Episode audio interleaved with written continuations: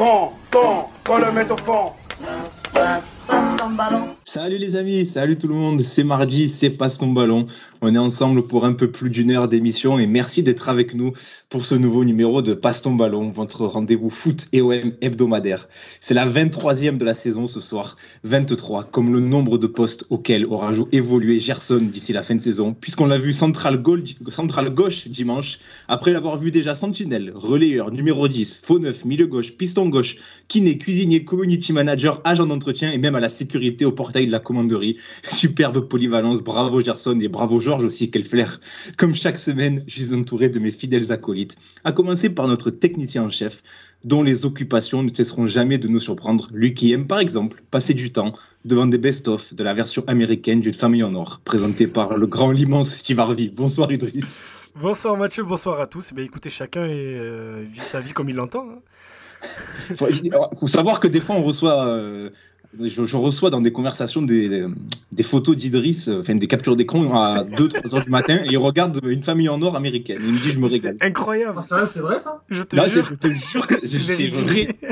Mais des fois, il envoie juste sa capture d'écran. Il n'y a pas de texte, il n'y a, rien. regarde l'image, rien que l'image est marrante. Ça suffit. Si tu vas arriver génie de ce monde, putain. mais franchement, je le conseille à tout le monde, les vidéos sur, YouTube.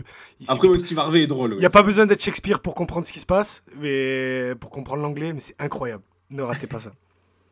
Avec nous également, vous l'avez entendu, celui qui fait son retour après s'être perdu dans un train quelque part en France la semaine dernière. Bonsoir Merwan. Bonsoir à tous les amis. Euh, là, je suis toujours sous le choc euh, des activités nocturnes d'Idriss Kasmi, donc euh, je vais prendre quelques minutes pour m'en remettre, mais très content de vous retrouver.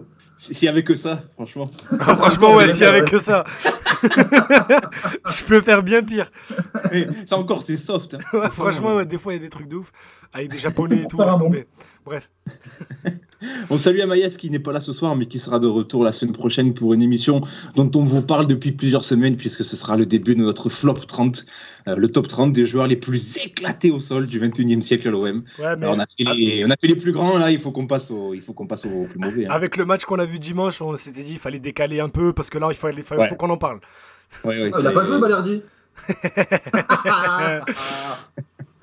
On va en parler, je pense, de Balerdi dans cette émission. il y a plusieurs joueurs qui vont y passer, je pense. Oui, il y a plusieurs joueurs qui vont y passer. Euh, mais avant de parler des flop 30, etc., place à l'émission de ce soir. Et quelle émission, puisqu'on est accompagné d'un invité de marque qui était déjà venu nous voir la saison dernière, la plus belle chevelure de France derrière Matteo Gendosi, qui aimerait passer le reste de sa vie à manger des biscuits Bayoki devant des matchs de TJ Savanier. C'est simplement Edou qui est avec nous ce soir. Salut Edou.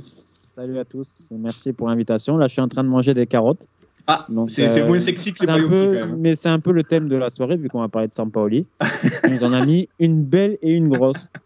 Donc voilà. Merci d'être avec nous, Edo, en tout cas. Alors, tu, tu le disais, on t'avait reçu il y a quasiment un an, jour pour jour. Euh, c'était euh, c'était début mars 2021. C'était à la signature de Sampaoli. Ouais, c'est ça. C'était peu après l'officialisation de l'arrivée de Sampaoli à l'OM. Alors, tout était beau, tout était rose. Le printemps arrivait. On était optimiste à l'époque. Voilà, on était optimiste. On s'imaginait déjà meilleure attaque et pire défense de Ligue 1 avec une équipe de folie, un vélodrome en fusion. On était si naïfs. Le temps a bien changé. Tu sais, Même si on a quand même eu un peu de plaisir sur quelques matchs mais écoute, il faut le dire. Mais... Non, j'ai écouté l'émission euh, bah, tout à l'heure, parce qu'on euh, prépare un peu ce qui se passe. Et en vrai, y a, y a, on n'avait pas prévu, parce qu'on n'a pas prédit, on n'est pas des voyants, mais on avait parlé de certains points dont on va parler dans cette émission-là, je vous conseille. Et d'où avait un peu prévenu euh, sur la, le, le, pragmatisme parfois trop, trop comment dire, trop présent de, notre ami Sampaoli. et, puis, et puis aussi la culture du doute, c'est Sampaoli, c'est que d'une semaine à, l'autre, il... ce qu'on prend des fois pour du pragmatisme, c'est juste que le mec doute de ce qu'il fait et, et que du coup il remet tout en question, mais on va en parler pendant l'émission. Tout à fait. C'est psychiatrique là. Sachez qu'on a failli appeler cette émission euh, les schizophrènes euh, argentins, hein, mais bon, on en, on, en, restera à l'instabilité de Georges Sampaoli, c'est bien. Vous l'avez compris, du coup, on va, consacrer cet, cet, épisode au coach de l'OM et faire un premier bilan de son aventure à l'OM hein, après un an en poste. Euh, pourquoi son équipe n'est pas aussi enthousiasmante qu'on l'attendait? Pourquoi aussi peu de certitudes? Qu'est-ce qui marche? Qu'est-ce qui ne marche pas? Bref, on va, essayer de décrypter tout ça. Euh, on va essayer d'analyser du mieux possible cette année de Sampaoli à l'OM et notamment bah, ces derniers mois qui sont un peu plus compliqués, on va en parler. En tout cas, c'est un programme très chargé qui nous attend, donc sans plus tarder, passe ton ballon, saison 2, épisode 23, c'est parti, Idriss Jingle. Georges Sampaoli, on va ouvrir le dossier. euh, alors, il est ouvert depuis un petit moment chez certaines personnes, euh, mais bon, on va, on va en parler en plus en longueur ce soir. On en a déjà beaucoup parlé cette année dans l'émission, mais là, ce soir, on lui consacre une émission entière. Et euh, ben, euh, on, va, on va en parler avec euh, celui qui nous l'avait vendu, qui nous l'avait euh, bien décrit dans une émission qui vous avait beaucoup plu d'ailleurs, que vous pouvez réécouter. hein, il est à l'écoute encore dans toutes les, sur toutes les plateformes de podcast, euh, puisqu'Edo est avec nous. Et Edo, pour, ah, pour lancer le débat, j'ai une, question à te poser là, qui, qui, va, qui va lancer les hostilités. Est-ce que Georges est finito? Est-ce que Georges est finito? moi, moi, honnêtement, euh, j'ai un peu, euh, comment dirais-je, sans être trop définitif, moi, le Classico, ça a été déjà pour moi un premier tournant majeur. Euh, même si j'ai mon avis nuance en fait, bon, ça, on, on- on approfondira un peu plus tard, mais mon avis a plusieurs nuances. Mais c'est vrai que le Classico pour moi ça a été, ça a été un peu le début de la fin en termes d'espoir, on va dire, parce que pour moi ce match a été une honte absolue. Euh, pas forcément sur le contenu, parce que ça c'est secondaire à mon sens quand tu joues le Paris Saint-Germain, c'est pas pas la caractéristique euh, principale qui compte, mais euh, au niveau de de, des, ambitions, tout simplement. Euh, tu joues une équipe, euh, le PSG, qui a jamais été aussi faible collectivement depuis 10 ans. Euh, tu te retrouves à 11 contre 10 et tu passes le match à attendre la fin en ayant peur euh, d'encaisser. Et tu es plus proche d'encaisser un but, même d'être mis en danger que de créer du danger. Et à partir de ce match-là, je me suis dit, bon, euh, c'est pas. ce qui nous attend n'est pas réjouissant. Déjà que j'avais certains doutes euh, par rapport à son discours depuis qu'il est arrivé à l'OM, où il est obsédé par l'équilibre, obsédé par le contrôle, obsédé par les transitions défensives. Euh, ça, ça m'avait déjà déplu inquiété, mais ce match-là, ça a été, ça a été la goutte d'eau. Même si, je vais le nuancer, euh, je me rappelle que Rongier, après ce match, à la sortie du match, ou peut-être dans la conférence de presse qui avait suivi, il avait dit bon, euh, sur ce match-là, on n'a pas écouté entre guillemets ce que voulait Sampaoli parce que sur le terrain, on a senti qu'on n'avait pas la capacité euh, de faire ce qu'il voulait, d'être plus entreprenant, et c'est pour ça qu'on avait géré. Et ça, je pense que c'est un point dont on va parler euh, plus tard, euh, la question des joueurs en, en eux-mêmes. On salue Laure Kérésite qui est là, bonsoir. Il nous dit Edu, on est fan, donc t'as déjà des fans. Hein. Et, et, et Ezio, Ezio nous dit Edu, fais pas le timide, balance ce que tu as sur le cœur. Bon, je pense que. Ça viendra, ça viendra. Salut Greg Teacher aussi qui est là. euh, N'hésitez pas à réagir dans le chat, on, lira vos réactions. Euh, les gars, pour commencer simplement, on va, on va prendre du recul, pas forcément parler de ce qui s'est passé euh, ces dernières semaines, mais plus, allez, tirer un bilan de, de la première année de Sampaoli à l'OM, parce qu'on le disait en introduction, ça fait maintenant, ça fait maintenant à peu près un an qu'il est, qu'il est au club. Euh, les gars, si je vous demandais de tirer un premier bilan, alors même si la saison n'est pas terminée et que la fin de saison va beaucoup déterminer ce qu'on pourrait penser de lui, mais sur, ce, sur le jeu, sur ce qu'on a vu à l'OM, sur euh, même un petit peu les résultats, quel bilan vous tireriez, les gars, là, de cette première année euh, en poste? Franchement, c'est hyper dur de tirer un bilan parce qu'en fait, en tout cas, moi, sur cette saison euh, de l'OM, je ne sais même pas où regarder parce que tu as l'impression que Sampaoli passe son temps à tâtonner, construire, puis déconstruire euh, ce qu'il fait. Et d'une semaine à l'autre, euh, et on le disait, on le disait très bien en- juste avant l'émission, c'est que le gars, tu as l'impression qu'il doute et qu'il remet absolument tout en cause et que finalement, il va installer des, schémas, des, des animations, notamment sur le plan offensif, qui changent la semaine d'après, même sur le plan défensif, d'un match à l'autre, bon, c'est pas. Les équipes, les, équipes s'adaptent toujours à l'adversité. Mais finalement, là, tu as des certitudes que tu trouves, puis ensuite tu les enlèves, et finalement, tu sais pas vraiment ce qu'est l'homme de Sampaoli. Et pour moi, c'est vraiment toute la problématique du sujet. C'est qu'on est en, février, et finalement, on n'a pas vraiment trouvé de formule qui se répète, en tout cas de patterns euh, qui sont, euh, qui sont efficaces et surtout reconduits. Et j'ai peut-être l'impression que l'homme de Sampaoli, c'est cette incertitude, pardon. Euh, et j'ai peur qu'on va, on doive s'y faire. Et je trouve ça assez inquiétant parce que euh, je suis pas sûr que euh, sur, sur le temps d'une saison, c'est ce qui fonctionne. Après, euh, vu le championnat actuel, personne ne veut prendre les premières places, beaucoup de faux pas de la part des poursuivants. L'OM est deuxième un peu par défaut, j'ai l'impression, parce que bah, justement derrière personne veut, veut prendre les points. Donc c'est vrai que je sais pas vous les amis, mais moi j'ai quand même du mal à, à faire un bilan parce que j'ai du mal à- à savoir ce qu'on me propose tout simplement. Idriss, on t'a pas attendu encore. J'ai- J'écoute parce que je savais que, que Merwan euh, avait de bons arguments à donner. Bah écoute, moi je suis un peu pareil que Merwan, mais je suis un peu plus cynique parce que vous me connaissez, euh, j'aime pas être heureux. Donc euh, je me, je me, en fait je me dis, non c'est juste qu'en vrai j'ai- toujours du mal avec ce club à, à vivre dans l'instant présent et à profiter de ce qui se passe. Donc euh, rappelez-vous ouais, dans les émissions de, septembre, d'octobre, quand tout se passait plutôt pas trop mal, euh, je faisais partie de ceux qui disaient déjà, je commence à avoir des problèmes, j'ai déjà chez des joueurs dans le management, je commence déjà à entendre, sans faire l'insider à deux balles, euh, parmi les joueurs que je connais dans le vestiaire, qu'il y a des comportements qu'ils ne comprennent pas. Donc quand les résultats vont, ça va, sauf que les résultats vont plus, ou pas trop, parce que comme le dit Merwan, tu le dois plus à tes adversaires qu'à toi. Ta, place, de- ta place du jour. Et euh, avec l'élimination à Nice, ça fait beaucoup de mal. La défaite de Lyon, il a eu, euh, il s'est passé beaucoup de choses dans, le, dans les vestiaires et, au club. Et que les joueurs commencent non seulement à en avoir marre, parce que comme l'a dit Merwan, on est en février et que certains sont bougés de poste en poste sans trop d'explications, notamment le capitaine, Dimitri Payet. Et, euh, et en fait, le truc, c'est que en tant que supporter, j'en ai déjà marre. En tant que suiveur, je trouve ça très intéressant parce que je suis complètement détaché de, des résultats. Par contre, en tant que journaliste, donc qui a accès aux informations et tout et tout, je trouve la saison de Sampaoli très inquiétante. Est-ce que tu penses, Edou, que euh, a été dupé sur la marchandise? On en parlait un petit peu euh, hors antenne.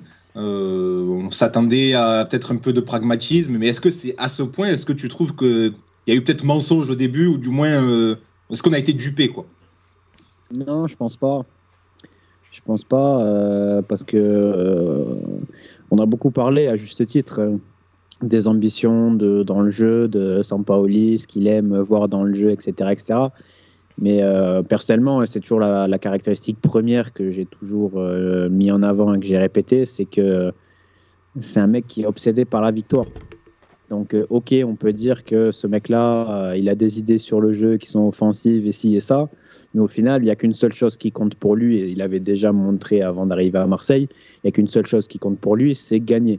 Donc, ok, il y a des idées, mais ces idées, sans parler de travestir ces idées, parce que pour moi, c'est pas le cas non plus, même si ce qu'on voit est moche, euh, pour moi, on n'est pas sur un coach qui travestit ses idées, mais euh, on est sur euh, une, une, une matérialisation de ces idées qui est, qui est, qui est décevante et qui est, oui, qui est décevante tout simplement. Mais je dirais pas qu'il y a eu. En fait, moi, je suis à moitié étonné. C'est-à-dire que je suis très déçu parce que j'espérais beaucoup, parce que c'est un coach que j'aime beaucoup, parce que c'est un coach que j'ai vu faire de très belles choses. Mais je suis à moitié étonné dans le sens où c'est aussi quelqu'un que j'ai vu euh, aborder des matchs de façon plus que prudente euh, et qui, par rapport à certaines problématiques à l'OM, dont on va parler certainement après, euh, on arrive au final eu, euh, une façon d'aborder les matchs assez logique malheureusement. Moi, Quand tu penses à des matchs, euh, attends juste. Vas-y, vas-y, vas-y, matchs en, en- en particulier quand tu parles de ces approches un peu, un peu frileuses ou du moins. euh, euh, À Séville, par que- exemple, euh, à Séville, la phase retour, bon, il y a d'autres problèmes à côté, mais la phase retour, euh, on est loin de l'orgie footballistique, mais surtout à Séville, ce qui était très marquant, c'est qu'on avait une version à domicile qui était enthousiasmante, euh, avec euh, la volonté vraiment de marcher sur l'adversaire, et, une équi- et une équipe à l'extérieur, par contre, qui était beaucoup plus dans la gestion, euh, très, qui se découvrait peu. Donc il y avait vraiment une équipe à deux visages. Euh, et même euh, au Chili, bon, là, il y a eu des matchs. euh, bah, tu prends la finale de Copa América 2015. euh, ok, il met Valdivia sur le terrain et l'équipe sur le papier, elle est jolie, elle est assez offensive, mais dans les faits, on a une équipe qui est très prudente, une équipe qui est assez basse. Euh, et dont les seules étincelles devant, ça vient de dépassement de fonction justement bah, d'un Vidal euh, qui sort de sa position numéro 8 pour aller chercher des ballons euh, dans la surface. Mais sinon, en termes de production, en termes d'ambition dans le jeu sur cette finale-là, c'était pas du tout, c'était pas du tout enthousiasmant. Et pourtant, des matchs extraordinaires avec le Chili, j'en ai vu des tonnes et des tonnes. un Et- match contre le Brésil, notamment, qualif de Coupe du Monde après- 2014, qui est incroyable. Ah oui, oui, oui, oui. Non, je crois que non, c'est après la pour la 2018, celui où il gagne en fin de match, tu parles? Non, non, non, Il avec, euh, avec le, le, Chili où ils gagnent 2-0 là-bas. Ah oui, d'accord. Non, je pensais. à- Il y a un autre match aussi contre le Brésil euh, pour les qualifs 2018 quand il est encore là. Il y a un match à la maison contre le Brésil qui est extraordinaire aussi. Mais, euh, mais voilà, pour répondre à ta question, il y en a eu des matchs. Hein, euh, on ne faut pas non plus imaginer. Alors peut-être qu'on n'a pas mis assez les formes à son arrivée, mais il ne faut pas imaginer non plus que c'est un coach qui, jusqu'à jusqu'à ce qu'il arrive à l'Olympique de Marseille, était un Ouais, producteur de foot. Oui, voilà. Enfin, c'était pas, non- pas 100% de champagne. Il y avait du très bon, mais il y avait aussi euh, des choses beaucoup plus rudimentaires. Moi, j'ai souvenir d'un match avec le Chili où il affronte l'Argentine. Je crois qu'en plus, c'est à Santiago. Et, euh, et ce match m'avait marqué. parce que, Bon, je l'avais pas regardé. hein. mais c'est. c'est- non, mais je vous explique pourquoi. Là, tu vas parler d'un match que t'as pas vu. Non, mais Je l'avais pas regardé. qui l'a marqué du coup. Si vous me laissez, fi- si vous me laissez finir. Je l'avais pas regardé en direct, mais, euh, mais c'était Bielsa qui l'avait démonté, mais genre quelques jours après, parce qu'ils ils avaient perdu 3-0 et, et- et Bielsa avait dit de Sampaoli qu'il avait tout fait pour perdre le match, ou en tout cas qu'il avait, Mhm. qu'il avait rien fait pour le gagner. Et du coup, je l'avais revu le match. Et moi, je pense que j'avais pas regardé le Chili une seule fois euh, Mhm. entre la finale de Copa América 2015 et, ce match-là. Et, de- et du coup, je, et, et du coup, j'étais frappé parce que je voyais pas la même équipe. Ouais. C'était mon premier, mon premier, euh, ma première interrogation sur ce coach. Et c'est vrai que cette question-là et cette interrogation-là, je me la fais très souvent quand je suis sur le plateau du Phocéen parce que euh, ben, on a des matchs tous les trois jours et donc du coup, euh, tu passes de euh, Angers vendredi à Nice mercredi. Mm. Donc tu souffles souvent le chaud et le froid et tu te poses toujours la question de comment, comment il peut euh, aborder un match difficile avec autant, j'ai envie de dire de facilité parce que ça paraît facile, ou on va dire avec autant de folie, autant de volonté, et un match qui paraît simple à être de suite craintif, frileux, et de suite de se rendre le match difficile. Moi, là, je pense qu'on va en arriver à, l'effectif. Si on prend le film de la saison, qu'est-ce qui se passe? On a un début de saison qui est enthousiasmant, avec euh, pour moi la meilleure euh, illustration de ce qu'est l'ambition de Jorge Sampaoli en matière d'équipe, en matière de foot, on a une équipe avec beaucoup de mouvements, une équipe avec beaucoup de dépassements de fonctions, une équipe qui se projette énormément et en nombre dans le camp adverse. On a vraiment bah, une équipe euh, euh, dans son expression, tu peux difficilement espérer mieux, surtout avec l'effectif de Marseille. Mais ça tourne, ok. Euh, alors je pense aussi, avec a posteriori, euh, je pense qu'il faut aussi nuancer le début de saison. C'est-à-dire que c'était un début de saison qui était enthousiasmant, mais quand même déjà, euh, à cette époque-là, en matière de production d'occasion, on n'est pas sur une équipe qui se produit, euh, qui produit, à mon sens, un nombre important d'occasions. Par contre, Ah, par contre, Saint-Etienne, tu te procures quasiment pas d'occasion. du- Ouais, voilà. Après, voilà, tu arrives à mettre une pression constante sur les équipes adverses. Tu arrives à te créer des potentielles opportunités d'occasion, euh, un, un nombre important. Par contre, euh, matérialiser vraiment des occasions nettes, déjà, même à cette époque-là où les matchs sont enthousiasmants, on n'est pas sur une quantité folle. Euh, sans compter que troué aussi euh, sur cette période. oui, mais, mais voilà, tu as des, des problèmes sur les transitions défensives, mais quand tu, fais, quand tu regardes la balance, tu es quand même sur une balance, euh, pour moi, largement positive entre ce que tu arrives à créer, ce que, le danger que tu arrives à créer et ce que tu subis défensivement. Sans compter en plus que euh, cette saison-là, elle démarre. Et forcément, tu, enfin, les six mois de l'an dernier, ils n'avaient aucun sens, ils n'avaient aucun intérêt. Enfin, je veux dire, euh, pour, être, pour, pour, pour caricaturer, pardon, il y avait un intérêt, bien sûr, mais dans l'absolu, on n'a pas poussé très loin les ambitions. Le plan de jeu, il a vraiment démarré en août. Et tu sais qu'il va falloir du temps. Il va falloir du temps pour apprendre à défendre, pour, avoir, pour savoir gérer les transitions. Et ce temps, il ne l'a pas pris parce qu'il y a eu, ben, on le sait tous, le tournant face à Lens, où pourtant, Lens, tu fais un bon match. Et Tu fais un excellent match. Tu fais un, tu fais un très bon match et surtout, ça c'est, euh, pour parler vulgairement, ça s'est touché sur le match de Lens ce soir-là, mais ce que propose Lens ce soir-là, c'est rudimentaire. Et vous mis en... du, du lance, du lance au retour là. Non, euh, non, à domicile. le, le retour. Non, de la domicile, domicile, quand, quand Le tu La défaite deux, 3 ouais, la défaite 3-2, ouais. le truc, on a fait un bon Lens, match. euh, On en avait Moi, déjà parlé, vraie Merwan. On en avait déjà moi, parlé. je trouve que, Marseille, fait un- enfin, Marseille ne fait pas un Moi, match parfait, mais match. du moins dans la production et la façon de se créer des opportunités, il n'y a pas grand-chose à dire sur ce match-là. Par contre, le match, il est tronqué, la vision du match elle est tronquée parce que Lens met euh, euh, un but sur quasiment chacune de ses incursions, un but comme Frankowski qui vient derrière. Euh, le premier but, euh, on a une défense en panique qui offre le but à Lens. Et au final, tu sors de ce match sans les trois points et tu te dis, putain, on s'est fait trouer sur les transitions. Alors que, ok, oui, tu as pris les buts, Mais est-ce que tu vas tous les week-ends euh, avoir une équipe qui convertit chacune de ces transitions? Je suis pas sûr. Et à partir de ce moment-là, il s'est dit euh, j'ai pas l'équipe pour défendre euh, autant d'espace dans le dos. Il faut que j'ai une équipe qui ait plus de présence derrière, qui ait des lignes plus resserrées, qui ait un milieu de terrain, un axe du terrain beaucoup plus surchargé pour moins me faire ouvrir euh, en transition. Le problème, c'est qu'à partir de ce moment-là, tu n'as plus rien créé, sauf quelques matchs qui se sont bien déroulés. Il y a eu quelques matchs, mais c'est vraiment un échantillon très faible par rapport au reste t'as plus rien proposé. Et ça, c'est le problème des équipes, qui, des coachs euh, qui, qui cherchent l'équilibre à fond. C'est que pour, pour trouver cet équilibre, pour trouver ce contrôle, ils font des sacrifices sur des choses qui leur donnaient le pouvoir avant. Et c'est exactement ce qui s'est passé avec Marseille. À partir du moment où cette recherche de l'équilibre, cette recherche du contrôle, elle, elle s'est accrue parce qu'il a eu peur des transitions, il a eu peur de revivre des scénarios comme à Lens, et eh ben, il y a eu une équipe beaucoup moins dynamique, une équipe qui propose beaucoup moins, une équipe qui a beaucoup moins la volonté de marcher sur l'adversaire. Et du, du, coup, tu arrives sur une équipe stérile. Et le problème, pour finir ma, mon théorème, c'est que tu peux avoir cette recherche de contrôle-là. Mais pour qu'elle soit viable, pour qu'elle puisse marcher, il faut que soit collectivement, tu aies les circuits, tu aies la maîtrise qui te permet là encore de marcher sur l'adversaire et d'être supérieur, ce qui n'est pas le cas de l'Olympique de Marseille, soit il faut que tes individualités, dans ce climat un peu stérile, elle soit assez forte, ben, soit pour pouvoir faire du dépassement de fonction, soit pour pouvoir faire des différences chacun dans leur zone. Et à l'Olympique de Marseille, il n'y a que deux, voire trois joueurs qui sont capables de faire des différences devant. C'est Dimitri Payet. Mais Dimitri Payet, il a 35 ans, il peut plus jouer tous les trois matchs et il est quand même dépendant de l'expression collective. Il y a Under, mais Under, il ne peut briller qu'en jouant sur l'aile droite malgré le fait qu'il ait essayé de le bazarder en deuxième attaquant ou à gauche, ça, ça ne fonctionne pas. C'est un joueur qui a un, circuit préférentiel, donc il faut qu'il joue à droite. Et le troisième joueur, c'est Bamba Dieng, parce que, ok, il peut croquer toutes les occasions du monde, mais le fait est que c'est un attaquant qui, rien que par son profil, va toujours, toujours, toujours se créer des opportunités tout seul par ses mouvements. Et ça, il n'y en a aucun autre à l'Olympique de Marseille.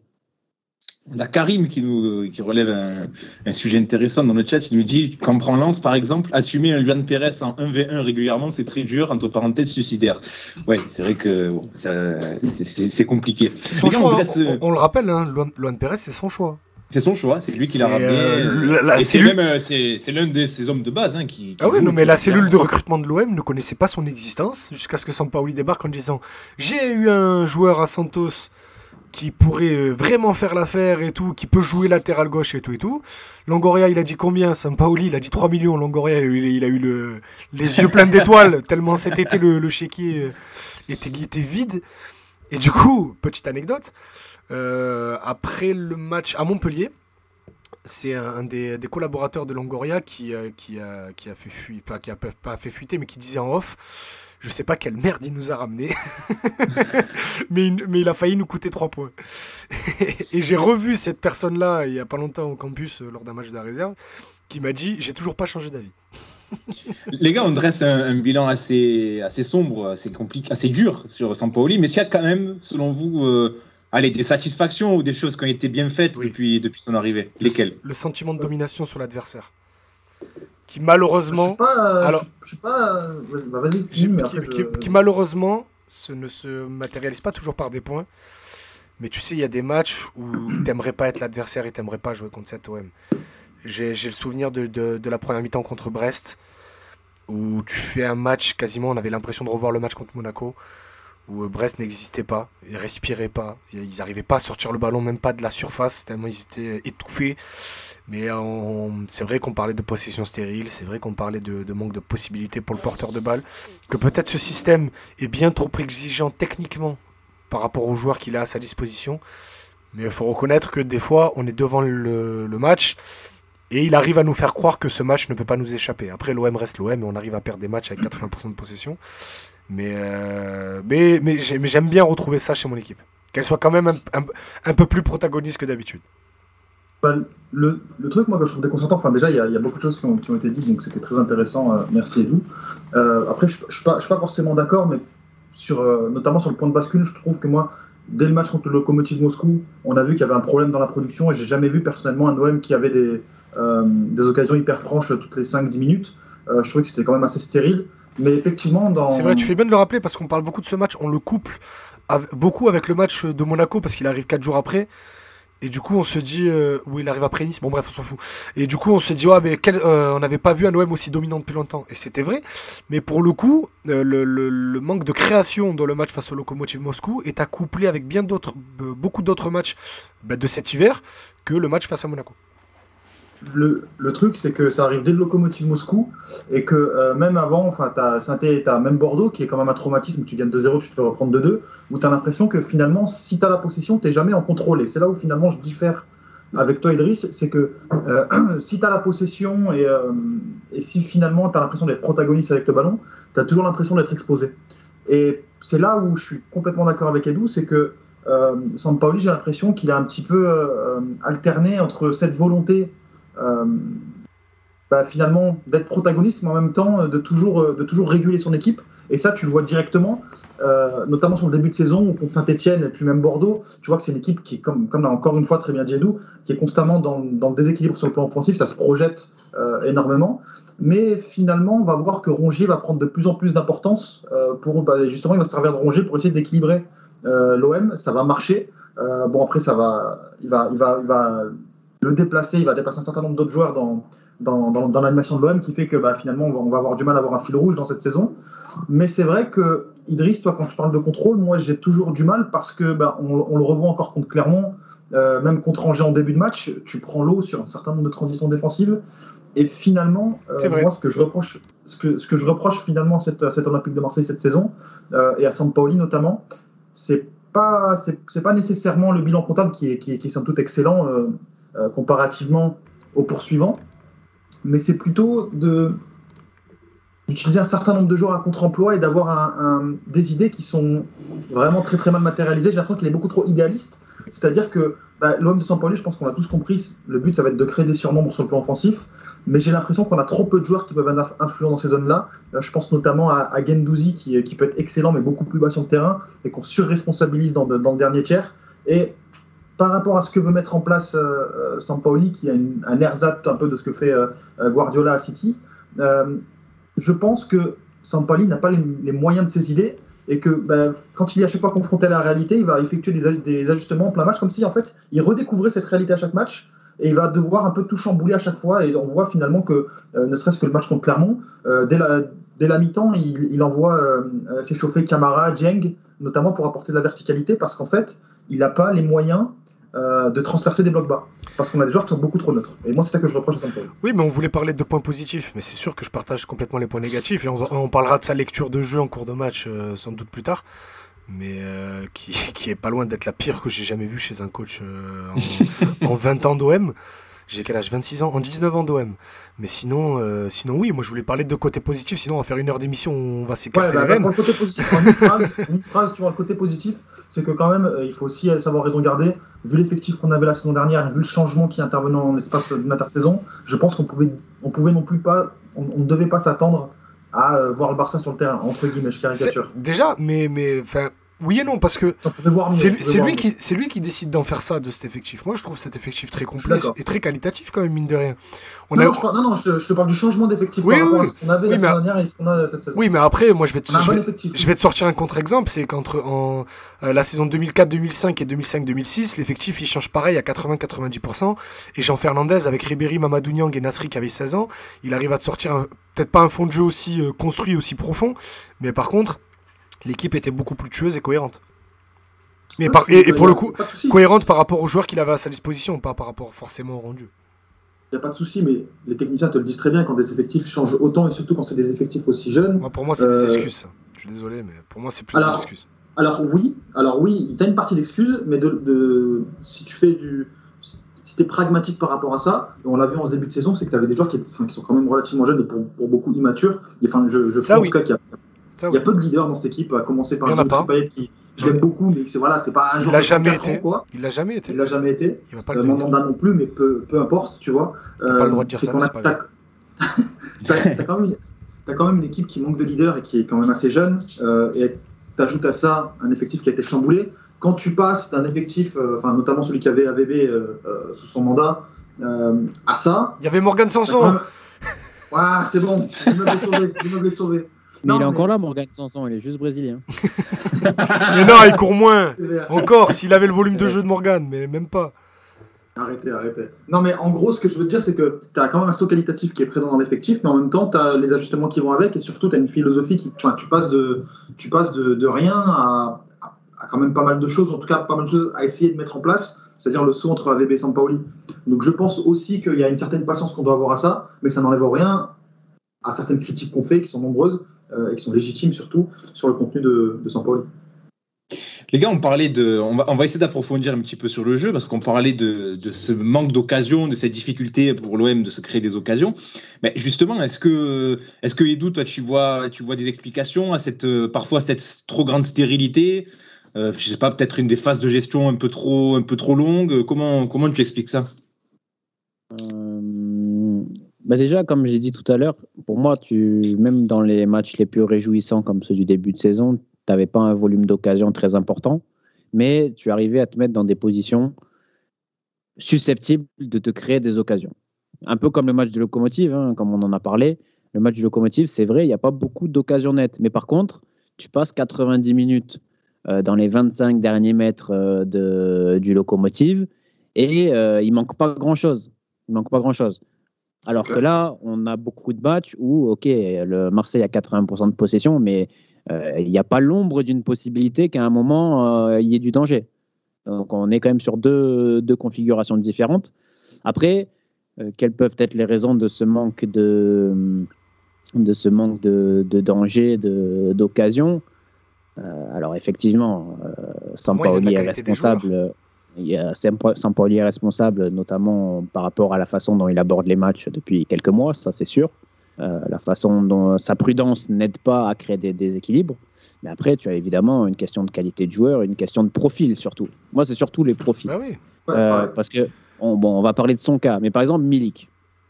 Milik, euh, tu l'enlèves de l'Olympique de Marseille et tu parles juste de la qualité de Milik, tu vas dire quoi? Tu vas dire Milik, eh ben, c'est un bon ou très bon numéro 9. C'est un joueur qui va te mettre euh, entre 13 et 18 buts euh, par saison. Et euh, il n'y aura pas forcément, et je parle pas de mes goûts, hein, mais je dis il n'y aura pas forcément de débat. Tu sais que c'est un mec à entre 13 et 18 buts. Parle de pas tes goûts, s'il te plaît. Parle de tes goûts. Parle Mais- de tes goûts, parce que je sais. Donc, parle de tes goûts. Et tu prends, tu prends Arkadiusz Milik. Tu as l'équipe de l'Olympique de Marseille, tu as l'effectif de l'Olympique de Marseille et tu as les ambitions de jeu de l'Olympique de Marseille.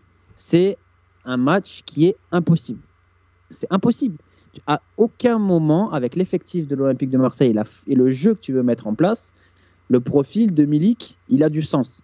Il est absolument pas complémentaire avec les autres joueurs de l'Olympique de Marseille. Donc là, tu te retrouves déjà dans une situation compliquée où ton neuf vedette, ton plus grand nom euh, dans l'équipe, c'est un mec qui n'est pas associable. Et ça aussi, c'est un gros problème que rencontre Sampaoli, c'est que, euh, sans extrapoler, hein, mais si tu n'as pas Milik dans l'équipe, déjà, le, développement de cette équipe, il est beaucoup plus sain.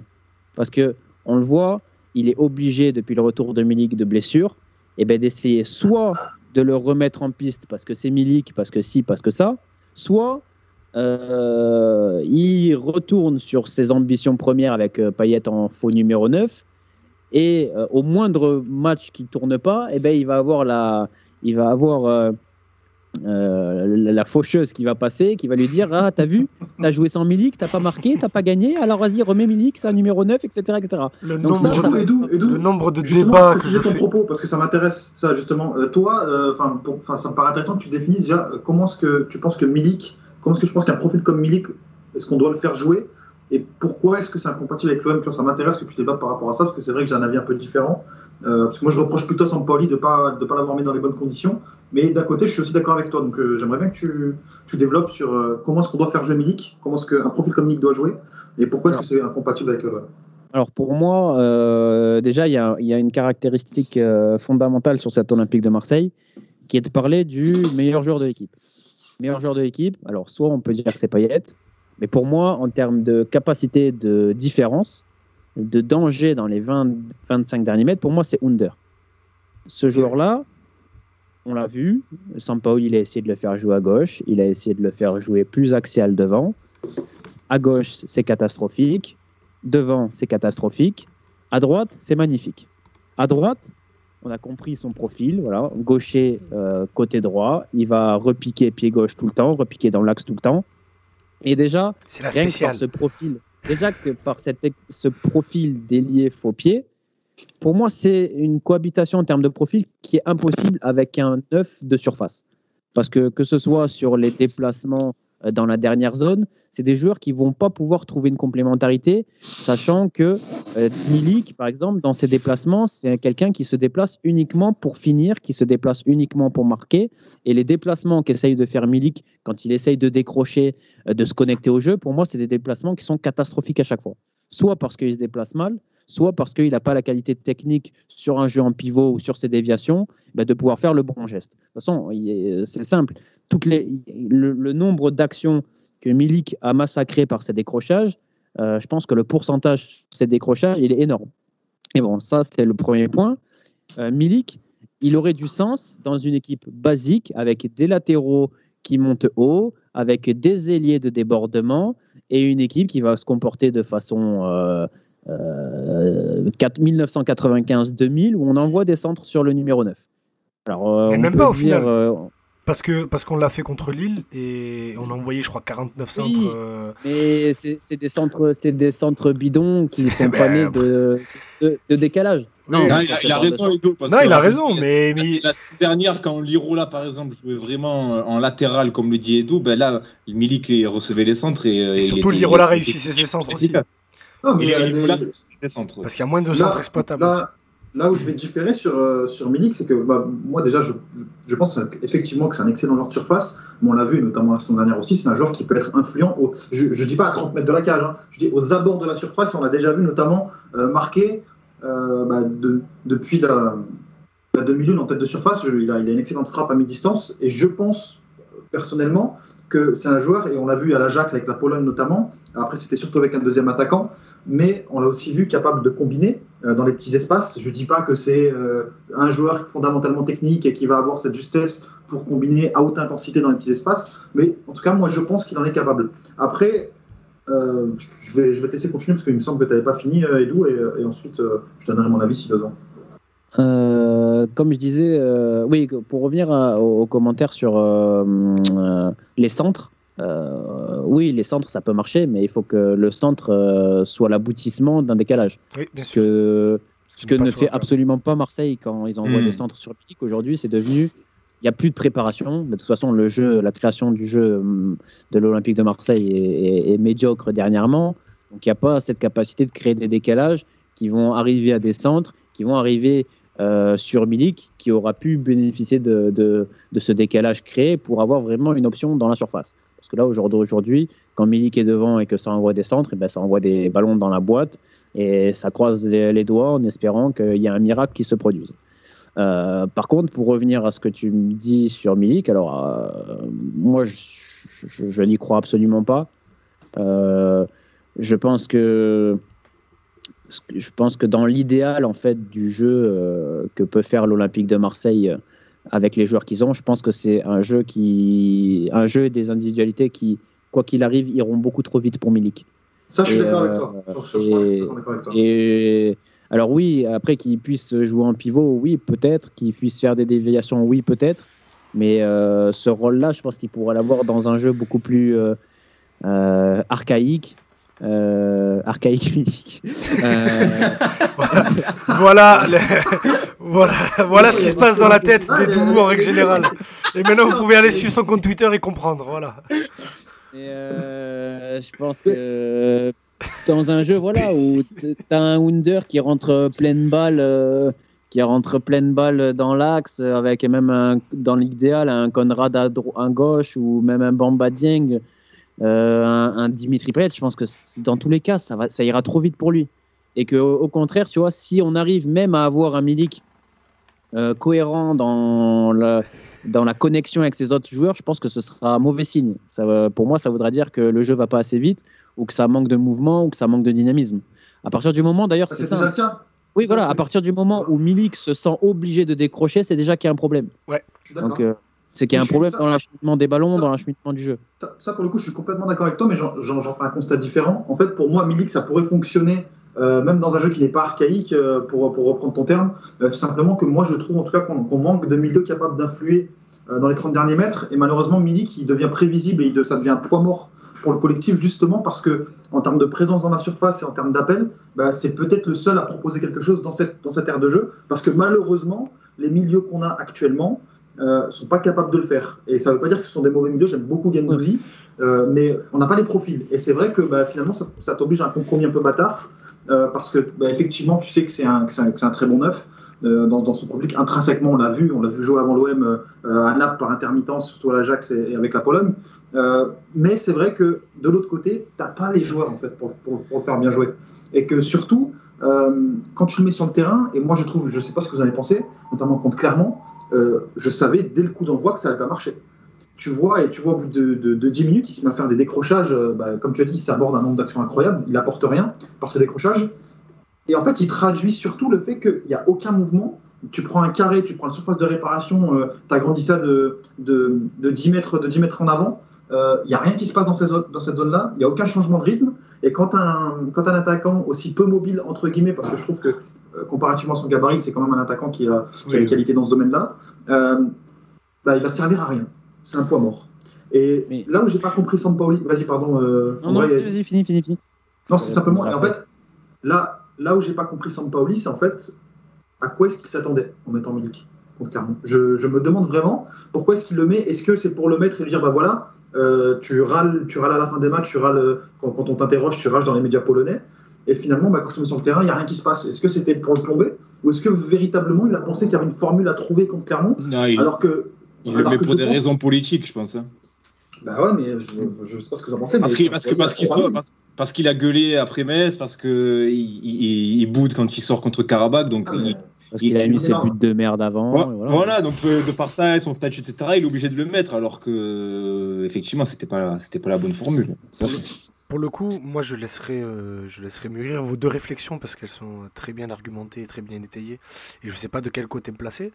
Mais euh, moi, ma petite. euh, parce qu'en fait, je sais pas quoi faire pour que ça aille mieux pour Milik et comment Milik peut s'insérer.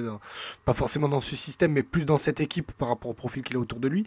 Moi, ce qui me manque, c'est, j'ai envie de dire, de la confiance de ses partenaires. C'est que t'as personne qui vient l'aider sur les deuxièmes ballons. C'est-à-dire que Milik, il va récupérer un ballon, il va gagner un duel aérien, derrière, il est livré à lui-même. Et Ça- quel joueur est capable, même avec de la confiance, quel joueur est capable de faire ça? Ben, euh, par intermittence, Gerson l'a montré. Ouais, mais même Gerson, c'est pas, un- pas un joueur qui, dans, ce- dans, dans ce domaine-là, va s'illustrer. Mais- d'ailleurs, Mais, mais, le- mais pour le coup, Gerson, là, ce qui me, ce qui me frustre, c'est qu'il le fait quand on joue 109. Donc avec Payet ou, ou lui. Lui, il, il se jette comme un rat mort sur les deuxièmes ballons. Par contre, dès qu'il y a Milik et qu'il est censé de jouer plus bas. sur-. Ouais, mais c'est parce qu'il se, mais parce qu'il se bride tout seul à partir de plus, de plus bas. C'est Bah, à après, lui, je- moi, c'est je- à moi, je pense que ça a à avec le plan de jeu aussi, tu vois. Oui, mais- je trouve que Milik, pour le coup, il illustre, il illustre un truc plus large que lui. Ah, Attends, C'est j'ai pas fini. joueurs dans cet. Vas-y, pardon. J'ai pas fini. Juste, c'est pour dire aussi qu'il y a des joueurs qui, au-delà du simple prisme Milik, sont mentalement tués par le coach. Et je parle de tous ceux qui sont passés sur le côté gauche depuis le début de saison, que ce soit Conrad, Luis Enrique, voire même Bamba par intermittence. Parce que Bamba, aujourd'hui, on a tendance à oublier, mais il a été titulaire pendant toute la moitié du mois d'octobre, euh, quasiment la totalité pardon, du mois d'octobre, et ça a été très décevant, et c'est pour ça qu'il est retourné sur le banc. C'est parce qu'il était très irrégulier, après c'est normal. Mais, euh, mais du coup, là où Under va faire des différences balles au pied, et là où Under peut même se jeter sur certains euh, deuxièmes ballons, on l'a vu bah, contre Angers quand il fait sa reprise, ou même sur le but à Bordeaux euh, lors de la deuxième journée de championnat, ben, à gauche il se passe rien. Mais ni le joueur vient combiner, ni le joueur vient proposer, ni le joueur fait ne serait-ce qu'un appel fuyant pour attirer un défenseur. Ce qui fait que le côté gauche est réduit à un simple rôle de 1 contre 1 déstabilisateur qu'il n'arrive même pas à faire. J'ai fini. Et, et- Edo, on a quelques messages pour toi dans le chat. Alilou qui nous dit Edo, c'est donc parler Sur- sur incroyable. Euh, ça, ça, ça me fatigue, ça me fatigue déjà. et t'as t'as- t'as 22 qui nous dit Edo qui fait des analyses sérieuses, les émotions. Voilà, T'as matrixé des gens avec tes mêmes, maintenant tu t'en récoltes. ah ouais, ouais, c'est ça. Vous inquiétez pas, je reviens m'épauler de légumes dans une trentaine Faut la de noter, Archaïque Milik. Hein. Archaïque. Ah mais très, très tu la gardes. hein, Tu la gardes. Mais euh, ouais, pour Vas-y, revenir à. Milik, en, en fait, euh, dans l'absolu, Milik, on s'en fout. Un peu, Je veux ouais. dire, euh, Non, mais que ce soit Milik ou un autre. Non, mais on moi, j'avais, moi, moi, lors d'une précédente émission, j'avais dit que on- on- quand on me parlait des qualités de Milik, plus maintenant, mais sur le début de saison, on me parlait d'un glorified Brandao, mais après, euh, la saison a évolué depuis. Ouais, non, mais, mais déjà, non, mais Mais c'était un peu on ça. va pas relancer le débat, mais Ah. déjà, le crédit qu'a Arcadius Milik, parce qu'il a mis 25 buts euh, dans le championnat où, euh, où mon idole Quagliarella était capo canonnière, et on va. Faut, faut baisser d'un. Enfin, il est- déjà, pour moi, il a un crédit qui est disproportionné par rapport à sa carrière. Merci. Mais bon, ça, ça, ça, c'est autre chose. Non, mais vous, vous- vous êtes sévère. Moi, ça- c'est un autre débat. On va pas Non, mais c'est un bon On attaquant. vu jouer Non, avant quand même, Milik. Non, On euh, on, on en arrive à le considérer comme l'un des meilleurs numéro 9 d'Europe, comme une star incroyable. Non, C'est un. C'est un, c'est un bon numéro 9 qui a, fait, qui a eu une bonne carrière, qui a eu des bonnes saisons, mais c'est tout. faut pas non plus en parler comme euh, le monsieur plus, euh, le monsieur qui va faire la différence. Non, je pense qu'il faut savoir aussi euh, raison garder et, et se rendre compte que euh, on, on a peut-être mis Milik à un statut qui n'est pas propre à ses qualités, encore moins après s'être fait les croiser, encore moins en 2022 euh, par rapport à ce qu'il a pu faire par le passé. Mais bon, ça c'est pas le débat. Et je vais revenir à la question. On a d'autres joueurs à évoquer. Ouais. Euh, Milik, en fait, on s'en fout. Ce qui compte, quelles que soient les équipes, quels que soient les joueurs partout dans le monde, qu'est-ce qui compte? Ce qui compte, c'est pouvoir créer une équipe où il va y avoir la meilleure complémentarité entre les joueurs, où il va y avoir la meilleure complémentarité entre les différents profils, et que cette complémentarité-là, que cette, euh, la façon dont tu vas créer ton équipe, eh ben, ça puisse euh, mener au projet de jeu que tu as. Et quand on regarde l'Olympique de Marseille, quand on regarde l'ambition qu'a l'Olympique de Marseille et les profils qu'a l'Olympique de Marseille, on se rend compte, ben, comme, euh, comme tu l'as dit tout à l'heure, qu'il y a déjà un manque de qualité évident au milieu de terrain, dans le cœur du jeu, et que ce- ce- cette panne de créativité au milieu de terrain, il va falloir la compenser devant. Et cette compensation, elle peut arriver que par du mouvement, surtout encore plus avec les ambitions qu'a Sampaoli à l'OM. Il- il- ça ne peut naître que par du mouvement. Et c'est exactement pour ça. Justement, et Ça, donc, c'est pas- cette- oui. ça, je, te pose la question. Cette, euh, ce manque de qualité au milieu de terrain, tu l'expliques par les qualités intrinsèques des joueurs ou par Oui, l'utilisation oui, qu'on en fait? Oui. Oui, non, par la qualité brute des joueurs. Et on va parler de Rongier, les amis. Justement, on- ça, ça nous fait la transition. Euh, sur, sur, sur les joueurs, bah, on parlait de Rongier, on va en parler évidemment. Mais outre Milik, qui, euh, comme, tu, comme on vient de, de le démontrer, enfin, en tout cas de, de dire pendant, pendant quelques minutes, n'est peut-être pas forcément adapté au système Sampaoli, est-ce que les gars, vous voyez d'autres joueurs qui, euh, de toute façon, peu importe le système, peu importe les ambitions, euh, sous euh, Jorge Sampaoli, ne s'adapteront jamais ou ne feront jamais l'affaire Moi, je sais. Mais, mais, mais le truc, c'est que, mais en fait, euh, pour, pour moi, c'est même pas une question de qualité, c'est pour ça que je posais la question. C'est que tu as une utilisation des profils qui est, qui est, je trouve, en fait. En fait, ce que je reproche à, à Sampaoli en une phrase, c'est que j'ai l'impression, je ne sais pas si vous avez vu cette interview de Guardiola qui parlait du futur du football et que peut-être dans quelques années, euh, on allait voir en fait les, joueurs par, par paquet de 5 sur le terrain euh, emmener la balle par des redébordements de passe jus- jusque devant la cage. D'accord? Et en fait, j'ai l'impression que Sampaoli, il amène ça à la caricature avec des joueurs qui ne sont eux pas capables de faire ça et que tu as une surresponsabilisation d'un certain nombre de profils, euh, donc notamment Rongier, notamment Gendouzi, qui eux sont incapables finalement d'être influents en zone offensive parce que simplement ils ils sont pas techniques de la même manière que euh, euh, ils le sont en tout cas de manière plus reculée sur le terrain. Je pense notamment à Gendouzi. Rongier pour moi c'est pas un joueur technique fondamentalement, et je pense qu'on l'a tous vu. C'est plus un joueur besogne. Et je pense que ce gap qu'on a entre la créativité le mouvement et bah, finalement euh, la réalité du terrain, il se trouve aussi parce que Sampoli, il a une idée, il a un calque, en tout cas de, sur, un certain nombre de matchs, et il met des joueurs qui ne sont pas adaptés pour le faire. Et je pense notamment, bah, là, vous, Rongier, Gerson, etc., et, et on en parlait de Milik juste avant, je trouve que tu as recruté des joueurs qui sont pas exactement ceux dont tu as besoin pour mettre en place tes idées. Euh, Gerson, moi j'aime beaucoup, je trouve que c'est un excellent joueur de football, c'est un profil assez atypique, euh, tu vois qu'il a, enfin, on a, on, a tous, on a tous mangé du football ici, tu vois que c'est un joueur qui a, qui a, qui a d'énormes qualités. Mais simplement, je ne sais pas si c'est le joueur qu'on met dans des conditions idéales pour performer l'Olympique de Marseille, notamment en termes d'activité, notamment en termes de positionnement, parce que son poste au Brésil, je ne le retrouve pas dans cet Olympique de Marseille. Et ça, tu trouves ça pour Lirola, tu trouves ça pour Milik, tu trouves ça pour Gendouzi, tu trouves ça pour Rongier. Mais en fait, le truc, c'est que tu te retrouves avec des joueurs qui ne sont pas adaptés à ce que tu veux faire. Euh, tu, re, tu, recrutes Conrad, tu recrutes Harit, tu en recrutes d'autres, et tu te dis, mais, mais, pourquoi en fait ils sont là? C'est des joueurs qui font le taf à 70-75% et encore sur le, sur le rôle que leur Racine Sampaoli, mais jamais tu as l'impression de les utiliser, en, de, de, les utiliser à, à, à, à, plein, à plein temps, en fait, tout simplement. Et c'est ça que je trouve extrêmement frustrant. Est-ce qu'il est qu est qu existe même un système où, euh, comment dire, un schéma qui, qui, pourrait mettre en valeur certains joueurs et qui pourrait les optimiser? Le problème, la question. Le problème, c'est que des joueurs qui sont devenus indispensables ne sont pas compatibles dans le même système. C'est que on l'a vu, tout le monde, fait, on l'a vu. Non, mais tout le monde le réclame. C'est le 4-4 de Losange parce que c'est celui qui met au mieux ben, Payet dans l'axe, Milik avec un mec à côté de lui, que ce soit Bakambu ou Dieng. Euh, Gendouzi dans une position de relayeur où il est un peu moins responsabilisé offensivement. Rongi à droite où il est débarrassé du milieu de terrain, donc euh, de, sa, de toute. Euh, de, toute, de tout besoin technique. Le problème, c'est que dans ce système-là, tu sacrifies Under. Après, il y a un système qui est le 4-2-3-1, mais du coup, ça laisse Milik seul devant. Et, euh, et tu dois mettre et tu dois et tu dois choisir pardon entre Gendouzi et Gerson à côté de Camara dans le double pivot et du coup Sampaoli veut pas. Après tu as le 4-1-4-1 mais du coup ski de Payet ou Milik se sacrifie. Donc tu vois tu as, des joueurs qui sont considérés indispensables mais qui ne sont pas compatibles. En tout cas dans des systèmes classiques. par Milik en tout cas. Hein. non mais tu, tu, tu non, sur la blague mais, mais, mais c'est vrai en fait. Oui, c'est vrai. C'est pas, une blague, c'est pas une Je la, saison, la saison aurait été mille fois plus simple sans Milik. Tu te mets des balles dans le pied et tu comprends. Enfin, tu, si tu mais après, c'est pour ça que. Vas-y. Alors moi, il y a plein de points sur lesquels Sampaoli me dégoûte, euh, m'énerve, mais, euh, pour moi, ça c'est un fardeau terrible. C'est un fardeau terrible de devoir, par le statut d'un joueur, essayer de trouver la solution pour intégrer ce joueur, alors que ce joueur est déjà de base euh, inadapté à, tes ambitions. Et de, toute façon, même tu regardes le, Chili de Sampaoli, tu regardes le Séville de Sampaoli, il a jamais eu un attaquant comme ça. Il avait toujours des attaquants mobiles. Toujours, toujours, ah toujours. on n'arrive toujours, pas à comprendre, on arrive toujours pas à comprendre comment il a, il a pas pu euh, y insérer Ben Yedder d'ailleurs, mais bon. Oui, c'est un Le truc, c'est qu'il arrive pour AVB en fait, euh, Milik. Il arrive ce 4-3-3 dégueulasse. Il arrive même pas pour AVB, il arrive pour l'OM tout court, hein, que ce soit AVB ou quelqu'un d'autre. Il arrive. l'opportunité de marché. Ouais, si tu, fais, tu, tu peux faire venir Milik dans les finances de l'OM, tu peux venir, point. Euh, parce que euh, on s'est dit, voilà, Milik, c'est 15-20 buts, on prend, voilà. Et maintenant, à l'époque, tu as Valère Germain, donc tu dis bon. Oui, mais c'est un fardeau terrible. C'est un fardeau terrible parce que il est tout le temps entre deux eaux.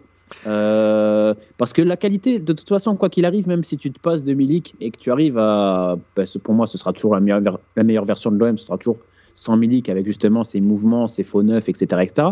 Il y aura toujours un moment, parce que tu n'as pas l'équipe, tu n'as pas, tu n'es pas le Barça de Pep, tu n'es pas le Bayern de Henkes. À un moment donné, tu seras toujours ramené à, la réalité par la qualité de ton effectif. Et à un moment donné, tu vas rater un match, tu vas passer au travers. Et à chaque fois que ça arrivera, à chaque fois, on te dira pourquoi tu n'as pas fait jouer Milik, pourquoi tu n'as pas fait jouer le grand attaquant, etc.. Et ça, ça va être un fardeau jusqu'au bout. Jusqu'au bout. Donc il est obligé. Il est obligé, ça va toujours se passer par phase. Euh, dans le meilleur des cas, il va réussir à faire 2, 3, 4 matchs sans Milik avec une expression collective qui sera beaucoup plus cohérente. Euh, mais oui, il n'y aura pas ce point de fixation devant qui plaît tant aux, aux, aux amoureux du football des années 2000. Mais euh, quand ça marchera pas, il faudra revenir avec Minik et avec Minik, ce sera toujours la même sauce. Ce sera une équipe coupée en deux parce qu'il n'y aura pas ce lien entre le numéro 9 et les autres zones du terrain et une équipe qui euh, devra certainement à chaque fois ben, tomber dans la caricature des ballons dans la boîte pour Milik, etc., etc. Et ça, pour moi, c'est la raison principale pour laquelle cette équipe n'aura pas de continuité jusqu'à ce que, ben, tant que Sampaoli et Milik seront là, il n'y aura aucune continuité dans cette équipe, parce que je ne pense pas qu'il y aura des choix radicaux qui seront faits. Après, pour en revenir à la qualité plus globale de cette équipe en termes de qualité, euh, moi j'estime que les joueurs ne sont pas des mauvais joueurs. Euh, euh, à l'échelle de la Ligue 1, pour moi, tu as un des meilleurs effectifs, ça c'est une certitude. Par contre, en termes de profil, hormis deux, trois joueurs différents, pour moi, tu n'as que des joueurs de complément. Alors, euh, c'est des joueurs qui peuvent être de très bons joueurs de complément, mais pour moi, c'est des joueurs de complément. Et les joueurs de complément, qu'est-ce qui se passe? Eh ben, c'est que c'est des joueurs, comme on le dit, ils sont là pour euh, complémenter quelque chose. Compléter, des rouages d'une. Ouais, compléter. Euh, ça, va pour, ça va être des rouages d'une machine. Mais justement, la machine de l'Olympique de Marseille manque de euh, boulon différentiel. C'est-à-dire que tu vois, un joueur comme euh, Gendouzi, pour moi, c'est l'un des meilleurs joueurs de Marseille cette saison. Il n'y a rien à dire.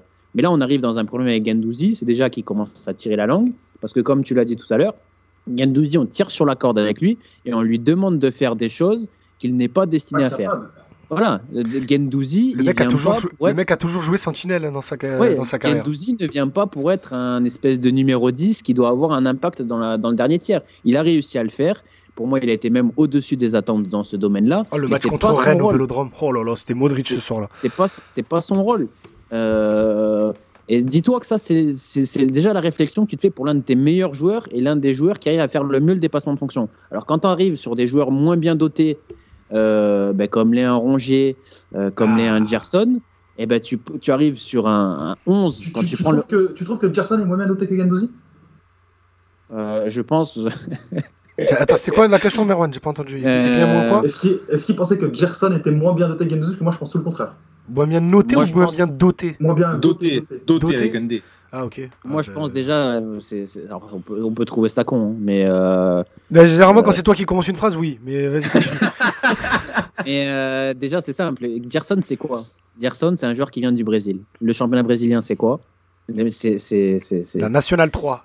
c'est- Mais même en National 3, il y a plus d'intensité. Même en National 3. Ah non, non, non, quand même pas.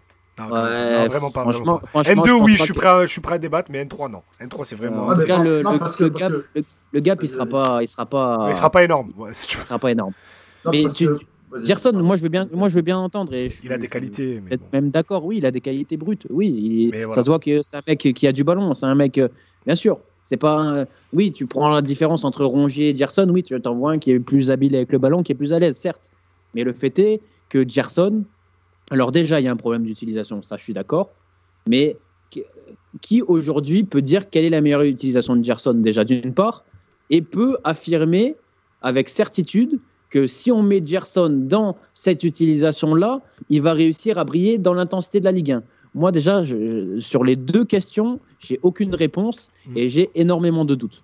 En faux, en, faux- en faux neuf, c'est, c'est- enfin, alors, dé- dé- déjà en première partie, je, je trouve en tout cas que même avec ballon, et bon, ça tu l'as concédé, il n'y a pas de souci, euh, je trouve que Gerson, on l'avait faire des choses cette saison que je pense peut-être, peut-être que Dimitri Payet qui est capable de les faire dans cet effectif techniquement. Et, et- Oui, mais il les, et fait- do- il les a fait combien de fois? C'est ça le problème, justement. Mais, mais- Parce que non, coup- parce que juste Ouais, je te mais- coupe rapidement. juste- Mais tu vois, si c'est une, si c'est quelque chose qui fait une fois dans le match, moi je me rappelle quand Icardi il arrive au Paris Saint-Germain, on lui disait Icardi il est capable de jouer en pivot, Icardi il est capable de remiser T'as parce qu'il avait fait même. hein. une fois dans un match ou deux fois dans un match une remise. Ok, euh, d'accord, oui il l'a fait. Non, non, mais- non, non. Mais 8 ans à l'Inter, ça- il a dû en faire deux des déviations. Ça allait être la deuxième partie de ma réponse, c'est que justement, Gerson, il n'a jamais été aussi bon que quand tu l'installes en tant que faux numéro 9 et surtout dans le demi-espace gauche de l'Olympique de Marseille, où là tu vois qu'il a même atteint une régularité dans les performances à ce, à ce, dans ce système-là. Sauf que ce système-là, Sampaoli s'entête à changer, rechanger, déchanger, rechanger. Et systématiquement, le truc, c'est que tu ne peux pas l'installer et que là, et que là la tendance visiblement, c'est de le mettre un peu plus bas sur le terrain. Sauf que bah, manifestement, je pense que tu lui demandes de couvrir euh, allez, euh, 20-30 mètres carrés autour de lui. Euh, sur cet espace gauche où tu te fais trouer depuis le début de saison, tu mets n'importe qui, on se fait trouer euh, sur, ce- cet espace gauche-là, donc c'est un peu bâtard. Et encore, je trouve qu'il s'en sort pas non plus euh, de manière dégueulasse, mais peu importe ça, à la limite, je suis prêt à concéder des choses là-dessus. Mais je trouve que quand tu mets dans, dans ce milieu un peu plus haut sur le côté gauche, notamment dans ce, dans ce rôle de faux numéro 9, je trouve qu'il est excellent, même, même dans la combativité. Et, c'est là en fait que je reproche à Sampaoli, c'est qu'on on l'a vu en fait sa meilleure version de Gerson, en tout cas possible à l'OM, parce que je pense non plus, je, je pense pas non plus que c'est son meilleur poste. Je pense que son meilleur poste, c'est celui qu'il avait à Flamengo, et que on ne peut pas retrouver dans cet OM, d'accord? Mais je, je reproche à Sampaoli notamment de ne pas utiliser Gerson dans les meilleures dispositions, et forcément, on va lui, tom- lui- lui tomber dessus, tu vois? Après, il y a aussi, vas-y, vas-y, pardon. tu, tu concéderas que c'est quand même problématique qu'un joueur qui a coûté 20-25 millions, qui arrive avec euh, euh, des qualités supposées de base énormes, euh, on se rend compte que finalement, euh, ce mec-là, il peut briller que dans le demi-espace gauche en tant que faux neuf, avec un paillette derrière qui fait le boulot de la création. Ça, fait beaucoup quand même euh, pour, euh, pour le prof, pour le pour l'étiquette du joueur. Je vais prendre une analogie qui va, qui va paraître ubuesque, tu vois, au premier rapport, mais regarde. Si tu mets Arjen Robben sur le, euh, sur, sur- sur le côté gauche, est-ce qu'il va être aussi bon sur le côté droit? Parce que c'est des profils qui sont excellents dans. Et encore, je pense même pas que c'est le cas de Gerson, hein, qui, sont, qui sont excellents dans une niche sur, un- sur un terrain de football. Ben, tu vas dire, mais il est complètement nul. Alors que si tu les mets dans de bonnes dispositions, ça va des joueurs de classe mondiale. Je dis pas que c'est le cas de Gerson. Mais ce que je veux te dire par là, c'est que certes, il, a eu le prix qu'il a coûté, d'accord Euh, Mais je pense que il peut coûter 25, 30, 45, etc. Si tu ne le mets pas dans les bonnes conditions et surtout dans des conditions qui peuvent être contre nature et surtout entouré, de- joueurs qui eux-mêmes sont utilisés à contre nature, bah forcément tu vas te dire c'est quoi cette mais je pense que c'est très difficile aujourd'hui dans cet homme de faire des cas individuels, à l'exception de deux ou trois joueurs, tant collectivement, euh, c'est demandeur d'adaptation et que c'est des joueurs qui sont jeunes pour la plupart et dont tu n'as jamais vu ne serait-ce qu'une sorte de prime, comme on dit, une notion assez galvaudée, tu vois. Donc, euh, donc euh, moi, c'est mon avis sur, sur le garçon et j'attends de le voir en tout cas euh, encore dans ce système où on l'utilise plus haut sur le terrain. Mais du coup, est-ce qu'il y a, selon vous, les gars, un système, comment dire, un système idéal, un système référence dans lequel tous les joueurs, ou une- du moins une, la, la plus grande partie possible, seraient optimisés Euh, On parlait de faux neuf, on parlait de, de ce système en losange, mais qui malheureusement sacrifie une der. Euh, les gars, vous avez, est-ce que vous avez une idée d'un système vraiment qui serait, qui serait parfait? Du début de saison. Déjà, tu as dit une der, déjà, j'ai pensé à Ouais, Bail. Under, Under, Under, pardon. Under, Leipzig. Under, Vas-y, Leipzig. vas-y. Vas-y, Edu. Non, non, mais moi, moi, tu faut revenir au début de saison. Hein, Payet en faux neuf, et puis voilà. Mais pour moi, ça va couler de. Le reste coulera de source. Alors évidemment, tu ne seras jamais euh, la meilleure équipe du monde parce que euh, tu as des, réalités qui. Il y, a des- il y certaines réalités. Mais euh, pour moi, c'est le seul moyen d'avoir une équipe cohérente, cohérente avec les ambitions, cohérente avec ce que les profils que tu as peuvent offrir. Et, et puis c'est tout. Tant que, tant que tu chercheras à jouer avec un neuf, euh, en plus qui est Milik ou quoi, non, il n'y a, y a pas d'espoir ou d'optimisme à avoir. Je suis assez d'accord avec Edu euh, pour le coup. euh, après, personnellement, je prendrais plutôt c'est- il est un peu différent, mais moi j'ai beaucoup aimé. Pour moi, le match de référence de l'OM cette saison, c'est celui contre Lens récemment. Euh, évidemment, il y a toujours ces problèmes en termes d'occasion nette, mais je trouve qu'en termes de maîtrise, en termes de gestion du match et surtout en termes d'utilisation des profils, je trouve que tu as été, entre guillemets optimum entre ce que tu peux avoir et, euh, ce que tu as produit. Notamment par- parce que, je vous rappelle la compo, donc tu avais bon, la défense qu'on connaît, euh, tu avais Tchaïta Tsar Saliba, euh, Luan Pérez, ce milieu Camara Rongier. Ensuite, tu avais Gerson Kendouzi, Under, Lucien Riquet à gauche et Payet en faux neuf. Euh, peu importe qui on, qui on met à gauche, hein, je pense qu'il y, a il y a un problème à, ce à ce poste-là, en attendant l'éclosion de, de Conrad, on l'espère. Euh, mais ça te permet du moins d'avoir à la création Payet, puis ensuite euh, Gerson qui va, qui va le relayer, surtout Gendouzi d'un peu moins le responsabiliser ça. aussi sur le terrain. Donc, euh, donc pour moi, c'est la clé. On a, très- on a vu notamment Gendouzi, je trouve qu'il fait un de ses meilleurs matchs à l'OM à Lens. Euh, et notamment, tu vois, qu'il te sort des passes, qui casse les lignes. Et pour moi, sincèrement, j'ai trouvé ça surprenant parce que je ne pensais pas que c'est un joueur qui en était capable. Mais quand tu, quand tu l'utilises moins haut, euh, c'est là que je, je trouve en tout cas que tu, que tu, que, que tu trouves sa quintessence parce que déjà d'une, euh, il est capable de voir, ce qui chose qu'il est beaucoup moins capable de faire dans les 30 derniers mètres. Tu vois qu'il il te fait perdre souvent ce temps d'avance quand tu l'utilises trop sur le terrain. Euh, et même techniquement, il n'est pas capable d'être aussi régulier que dans des zones un peu, un peu moins avancées. Donc, euh, finalement, je pense que euh, ce système face à Lens, et même, comme le dit très bien Karim dans le chat, même défensivement, euh, avoir Gendouzi un peu plus bas sur le terrain, ça te permet aussi dans le contre-pressing euh, d'être beaucoup plus équilibré et de pas finalement qu'avoir une première ligne agressive et derrière euh, tu prends l'eau. Euh, donc moi, sincèrement, je, reprendrai le pattern qu'on a vu face à Lens et je le, répéterai, mais c'est pas, pas ce que, ce que semble vouloir faire euh, Sampaoli. J'avais une petite question euh, qui, a été posée sur Twitter par euh, l'ami Basile Bowie, qu'on salue. J'ai l'impression d'être Jacques Henri- Hérault quand je dis ça, mais Un jour, on fera une émission OM et cinéma juste pour l'inviter. l'excellent Basile Souvent Bowie. très bon d'ailleurs, Basile Bowie, euh, Ouais, oui, euh, souvent très très bon, j'aime beaucoup. Très pertinent à chaque fois, ouais. Et, qui, et il, nous demande, il nous demandait, les gars, est-ce que l'OM de Sampa peut courir deux lièvres à la fois? Euh, Au-delà de la fatigue de quelques joueurs clés, la prépa tactique nécessite, euh, nécessitée par son football liquide est-elle compatible avec le fait de jouer tous les trois jours? Qu'est-ce que vous en pensez, les gars, de ça? J'en peux plus Ouais, d'entendre parler de football liquide déjà. Oui, bon, ça va, Déjà, voilà, on va déjà. pas relever ce terme-là, mais, mais est-ce que, est que vous pensez que cet OM-là, avec la tactique et les, les, les- les ambitions, entre guillemets, de Sampaoli, jouer tous les trois jours, euh, c'est c'est possible? Non, non, pour moi, c'est pas possible. Merci. Je... Merci. Je, suis- d'accord, mais je trouve qu'on l'a invoqué beaucoup trop tôt dans la saison, euh, cet argument.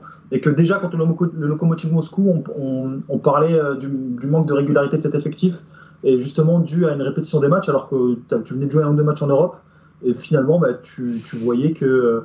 euh, bah, on, parlait, parlait d'usure. Enfin, moi, je pense aussi que le football de Sampaoli, c'est pas celui de Bielsa, et je trouve que même l'OM en, en début de saison, le contre-pressing n'était pas incroyable, qu'en termes quantitatifs, tu t'étais quand même renforcé. Euh, je pense qu'avant d'utiliser cet argument-là, euh, sincèrement, je pense qu'il aurait fallu un petit peu plus tirer sur la corde. Et moi, ce qui me dérange, c'était justement ce manque de régularité sur tous les plans qu'on a vu beaucoup trop tôt dans la saison. Euh, même si, voilà, on peut discuter, est-ce que, tous les trois jours c'est possible, etc. Je pense que pour toutes les équipes c'est compliqué. Mais pour l'OM, c'était un peu tôt dans la saison, je trouve, pour, évoquer ça. Il y, a aussi une donnée qu'il faut prendre en compte, et Idriss, tu en parles souvent, et je vais te lancer là-dessus, c'est sa gestion des hommes. Euh, alors on a parlé beaucoup de jeux, de tactique, mais euh, qu'est-ce qu'on peut dire de sa gestion des hommes, les gars, quand on voit que ben, un Balerdi qui était euh, quasiment incontournable en début de saison ne joue plus du tout. Alvaro qui avait enchaîné 2-3 matchs à l'automne et qui a disparu de, l'effectif. Bon, ça, c'est pas limite, c'est un peu moins grave. Aminarit qui joue très peu, Lucien Enrique qui joue très peu. c'est même pas tant qu'ils jouent très peu, les mecs, c'est surtout qu'ils jouent et après on les revoit plus, puis on les renvoie.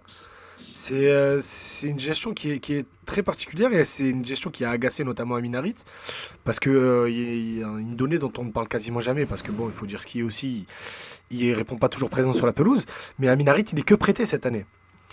Et lui, il avait envie de prouver, il avait envie de jouer, d'enchaîner pour, euh, ben, essayer de gagner sa place et se faire repérer si l'OM, si tant est que l'OM ne le veuille pas, pour essayer de, de gagner un contrat ailleurs parce qu'il n'a pas envie de retourner à Schalke. Et le problème, c'est qu'Aminarit, il fait bon, ben, des mauvaises entrées, pas souvent des bons matchs. On l'envoie 10 minutes contre Metz, et puis on lui remet la faute du match contre lui parce qu'il a perdu deux ballons. Donc là, il y a une petite euh, altercation, bon, gentillette, hein, quand dans ce qu'on peut appeler altercation avec Sampaoli. Et que derrière, on lui redonne plus sa chance, puis on le renvoie titulaire contre Nantes. Je trouve qu'il fait un très bon match. Et puis on le revoit plus. Donc en fait, on est obligé de s'interroger sur. Euh, oui, dis-moi. Non, non, il y, a un commentaire. Euh... On va, je vais te lancer dessus après, Vas-y. Bon, bah attends. Ah, parce qu'on a parlé de Balerdi, ça a réveillé Merwan. non, non, pas du tout. Non, putain, en plus, je voudrais faire un autre commentaire. Merde. Ah, j'ai pas fait attention. J'ai pas fait attention. Bon, bref. Et, et, surtout, en fait, le truc, c'est qu'au début de saison, les joueurs se rangeaient derrière le coach parce qu'ils disaient bon il a ses raisons on comprendra naïnana t'as tout de suite mis la photo Balerdi dans, dans le live hein, franchement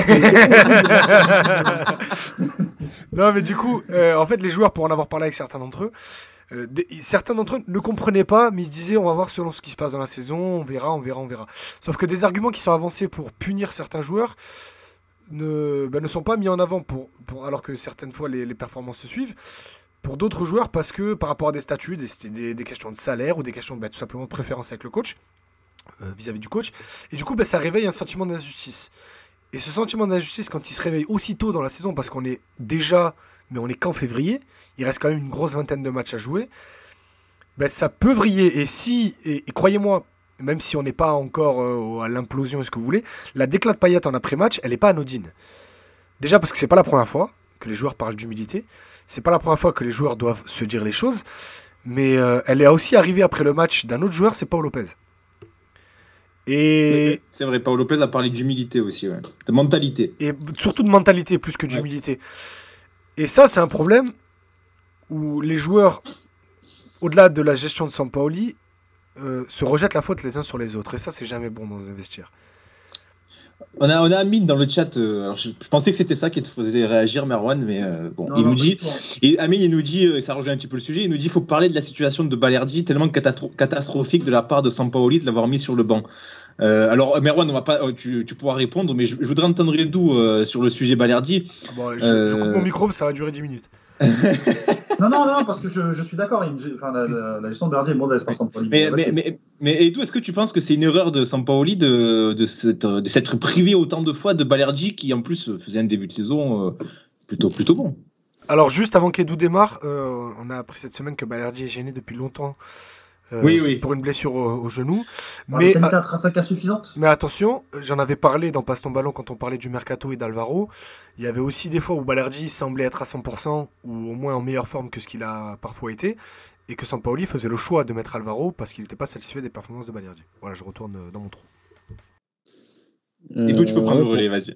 Pour moi, c'est euh, sans, trop exagérer, euh, je pense qu'en il a, il a fait beaucoup d'erreurs. Il y a beaucoup de choix d'hommes euh, incompréhensibles ou, un peu catastrophiques. Mais je trouve honnêtement que de Balerdi, c'est peut-être le plus grave. alors effectivement, Balerdi, c'est un jeune défenseur. C'est un défenseur qui fait beaucoup d'erreurs, c'est sûr. Rien à dire là-dessus. En revanche, euh, je, reviens toujours à ça, parce que pour moi, c'est la base de tout. Mais tu as une ambition à l'Olympique de Marseille qui est de jouer haut, euh, de faire des différences au niveau de la construction, au niveau de tes circuits, et tu prends la décision de te priver tout simplement du défenseur le mieux adapté dans tous ses aspects. Pour un joueur qui en a absolument pas les caractéristiques selon moi, Tsar, c'est un bon défenseur, c'est potentiellement un très bon défenseur, mais c'est un défenseur, on a pu, on a réussi à le connaître un peu. C'est un défenseur qui brille beaucoup plus facilement euh, dans des défenses qui sont basses. C'est un défenseur qui a beaucoup plus de facilité sur le jeu long que sur le jeu court. Et quand tu fais la comparaison avec Balerdi, pour moi, ça n'a absolument pas de sens. Parce que oui, Balerdi fait des erreurs, oui, euh, euh, moi, je comprends qu'il y a des personnes qui puissent être euh, énervées par, euh, par ce qu'il dégage sur le terrain, parce que des fois, il dégage beaucoup d'immaturité. Mais il y a une chose qui est évidente chez Balerdi, c'est qu'au niveau de l'utilisation du ballon, c'est de très très loin le meilleur défenseur de l'Olympique de Marseille. Et même sur le plan défensif, pour moi, c'est le défenseur qui est le plus habilité à pouvoir défendre à 40, 50, 60 mètres de ses cages. Alors effectivement, quand il passe à travers sur ses anticipations, ça peut faire mal. Effectivement, quand il prend des risques trop importants à la relance, ça peut faire mal. Mais à un moment, un moment il faut se regarder en face et se dire comment je veux que mon équipe elle joue mais ça, en fait, c'est la réflexion pour tous les débats qu'on a eu, que ce soit Milik, que ce soit euh, Rongier, que ce soit Gerson, que ce soit Balerdi. Le, fond du, le fondement euh, de, de, notre discussion, c'est comment l'Olympique de Marseille veut jouer et est-ce que l'Olympique de Marseille met les ingrédients pour jouer de la façon dont ils veulent jouer. Et pour moi, la réponse, elle est non à chaque fois, que ce soit Milik, que ce soit aujourd'hui euh, euh, Tsar et Balerdi, pour moi, il y a une incohérence terrible entre les choix de joueurs et l'ambition collective. Et, euh, c'est pour ça que, en plus, pour moi, Balerdi, c'est une erreur qui est pour moi euh, terrible, parce que Sampaoli, partout où il est passé. on va dire que la base de son jeu, mais ça c'est la base du jeu de tous les entraîneurs qui veulent avoir le ballon et qui veulent dominer l'adversaire, la base, ça restera toujours la relance. Les différences que tu peux créer dès la relance. Et on voit très bien que depuis que Balerdi est sorti du 11, il n'y a plus aucune différence qui est faite à la relance. Et les seules différences que l'Olympique de Marseille a réussi à faire à la relance, c'est les différences qu'ils arrivent à faire entre guillemets, parce que pour moi, ce même pas des vraies différences, c'est des différences qui sont créées par euh, une accumulation de joueurs de l'Olympique de Marseille dans les 30-35 mètres pour créer euh, une supériorité numérique qui va te permettre de sortir les ballons. Mais bon, quand tu crées de la supériorité numérique au niveau de la relance, tu vas, c'est mathématique, tu finis toujours par avoir une infériorité devant. Donc c'est même pas des vraies différences. Donc pour moi, tu te prives d'un joueur qui est le plus habilité à pouvoir défendre dans la profondeur, de défendre le dos, et en plus du joueur qui est capable de faire le plus de différence à la relance. Donc pour moi, tu es perdant sur tous les plans. Merwan, essaye de faire court, s'il te plaît. non, parce que je dis ça juste parce que déjà il est 44 et on va essayer de libérer tout le monde pour être des champions. Et on, et on est à une, on a 1h14 et je veux juste que je veux pas sauver les gens qui nous écoutent en podcast. Non, enfin, c'est le petit disclaimer, c'est gentil, mais je je comptais pas faire long. Euh, non, non, euh, ça, Simplement, moi, je comprends, je comprends complètement ce que fait Edou, et pour le coup, c'est cohérent parce qu'effectivement, tu as besoin d'un défenseur de ce profil-là. Et sincèrement, dans la logique de progression de Balardi, euh, je trouve sincèrement lunaire la manière dont il a été géré cette saison. Euh, pour, le, pour le coup, je trouve, je trouve vraiment que c'est un défenseur qui, qui, qui, est extrêmement limité euh, sans ballon. Et puis, même avec ballon, je trouve qu'on lui donne des qualités qui ne sont pas forcément les siennes, ou du moins euh, qui ne sont pas forcément régulières. Euh, parce que je trouve qu'il est, même irrégulier avec ballon dans la, dans la réalisation de ses gestes et la réalisation de ses, de ses transmissions. Mais peu importe, je trouve qu'il réalisait un début de saison suffisamment intéressant pour que tu puisses donner un peu plus de crédit que ça. Euh, et je trouve que son cas, il va avec beaucoup d'autres joueurs dont on ne comprend pas vraiment l'utilisation, ou du moins qui ont, qui ont, fait, frais, qui ont fait les frais euh, d'un peu de, de, ce caca culotte, mais qui s'explique pas uniquement par du caca culotte, mais aussi par, par des profils un peu discordants. C'est aussi Conrad de la Fuente à gauche qui commence très très bien la saison et qui après est benché assez rapidement. Euh, et finalement, moi, je trouve que Sampaoli, il a essayé de trouver le moindre mal de partout. Parce que, mine de rien, Balerdi, ça, son gros défaut, et ça, sincèrement, je l'ai vu au stade, je l'ai vu à la télé, j'en ai parlé avec des gens qui travaillent au club, des analyses vidéo, euh, qui ne travaillent pas au club, euh, c'est qu'il est complètement nul dans la lecture périphérique et qu'il regarde uniquement le porteur du ballon quand il défend. Ce qui fait que dans la gestion de la profondeur, quand il y a un mec qui fait un appel dans son dos, il se fait littéralement tourner. Je vous, je vous, je vous renvoie au match contre Lens au Vélodrome où euh, enfin il se fait manger par Sotoka et Wesley Saïd en permanence. Et euh, Dieu sait que Sotoka, euh, Dieu sait que Sotoka, il a, il a, c'est un joueur qui, qui est somme toute assez limité balle au pied. Euh, et c'est Il ça vient de la très Balerdi. grande nationale de C, monsieur Sotoka. Passé par le FC Martigues. Et c'est et c'est- et c'est ça le problème en fait avec Balerdi. C'est qu'il t'offre des possibilités avec ballon. Tu, moi, dans les intentions, moi, j'ai rien à lui dire. Souvent, il essaie de jouer vers l'avant, il essaie de se passer. Il essaye un petit peu, enfin, notamment au début de saison, tu avais, euh, t'avais, euh, Luan Pérez et euh, Saliba qui restaient un petit peu plus bas, et lui, euh, et lui qui, qui se positionnait un petit peu plus haut pour casser le pressing adverse et offrir une solution que les deux autres n'offraient pas. Mais dans la réalisation, euh, dans la couverture défensive, parce que quand tu joues aussi haut, et euh, enfin, je regardais encore des interviews de Guardiola parce que je devais passer, euh, bah, d'ailleurs, euh, le bonjour à lui à, à Alba, euh, Alba Zabalaza, je sais plus comment on dit ça sur Twitter. Dis Alba, c'est bon, il se reconnaîtra, frérot. Alba, euh, c'est que, c'est que, c'est que bah, finalement, quand tu joues aussi haut, bah, tu t'exposes à des contre-attaques. Et malheureusement, Balerdi t'offre pas les garanties défensives nécessaires. Et Chet pour Hatsar moi- non plus. Je suis d'accord, mais pour le coup, Chet Tatsar, il t'offre une, ré- une régularité que ne te donne pas que Balerdi. Ouais. Et c'est ça le problème. C'est que, et je suis complètement d'accord avec toi sur le fait que Chet Tatsar est un défenseur inadapté pour ce que veut faire Sampaoli. Mais le truc, c'est que Chet Tatsar, sur, à l'échelle d'une saison, il te coûtera beaucoup moins de points que Balerdi. Et c'est ça le problème. Mais, encore une fois, pour moi, tout ça, ça n'efface pas le fait que tu pouvais lui donner un peu plus de crédit à Balerdi et que si vraiment tu crois en ce joueur, et Sampaoli l'a dit à plusieurs reprises, et Longoria euh, l'a dit aussi, c'est que tu dois lui donner plus de temps de jeu si c'est un joueur important pour toi à l'avenir. Et ça, je trouve ça lunaire, mais c'est pas le seul dans l'effectif. Comme le dit, comme le dit bien Amine, l'époque où Balerdi faisait deux sombreros à chaque match, c'est les émotions. C'est vrai que c'est. Ah, mais bon, il est là pour défendre aussi. C'est donné 10 buts depuis qu'il est arrivé. Donc, euh, bon. Je savais que ça allait te relancer sur le sujet. Les gars, pour, co- pour conclure, euh, on va revenir à Sampaoli pour conclure euh, sur un dernier sujet euh, rapidement. Et je vais poser la question à toi, Edou. C'est est-ce que tu, tu- tu le crois capable de. Allez, je vais pas dire de se renouveler parce que il a 60 ans passé et on ne le changera pas. Mais est-ce que tu le crois capable de, de- de réinstaurer peut-être une dynamique de jeu, quelque chose de d'un peu plus semblable à ce qu'on a vu au début de saison Non, je pense pas. Parce que Ça fait deux fois que tu fais Non, ça, Edou. Fais un effort. Mais parce que, parce que, comme je l'ai dit, tant que. Désolé d'en faire euh, une caisse sur ça, mais il y a des fardeaux euh, qui va devoir traîner jusqu'au bout de la saison. Et tant qu'il devra aller traîner, euh, il n'y aura pas de continuité, il n'y aura pas de cohérence. Donc, t'as euh, raison, pour moi, c'est de... c'est même pas une question de Sampaoli ou pas Sampaoli, c'est une question de problématique euh, d'effectifs, de problématiques euh, de contexte euh, qui sont indépendantes euh, de sa propre volonté ou de ses propres choix à lui. Après, il y a un point pour moi qui, je pense, est peut-être important, c'est que il n'a pas de vrais adjoints à Marseille. Et c'est quelqu'un qui s'appuie énormément pas sur ses adjoints. Il a... Oui, c'est ce que je dis. Euh, il, avait, il avait eu Lilo euh, à, Séville, il avait eu euh, euh, B- BKCC à- au Chili qui est devenu un très bon entraîneur derrière. Il avait des vrais relais, il avait des vrais, il avait des vrais supports.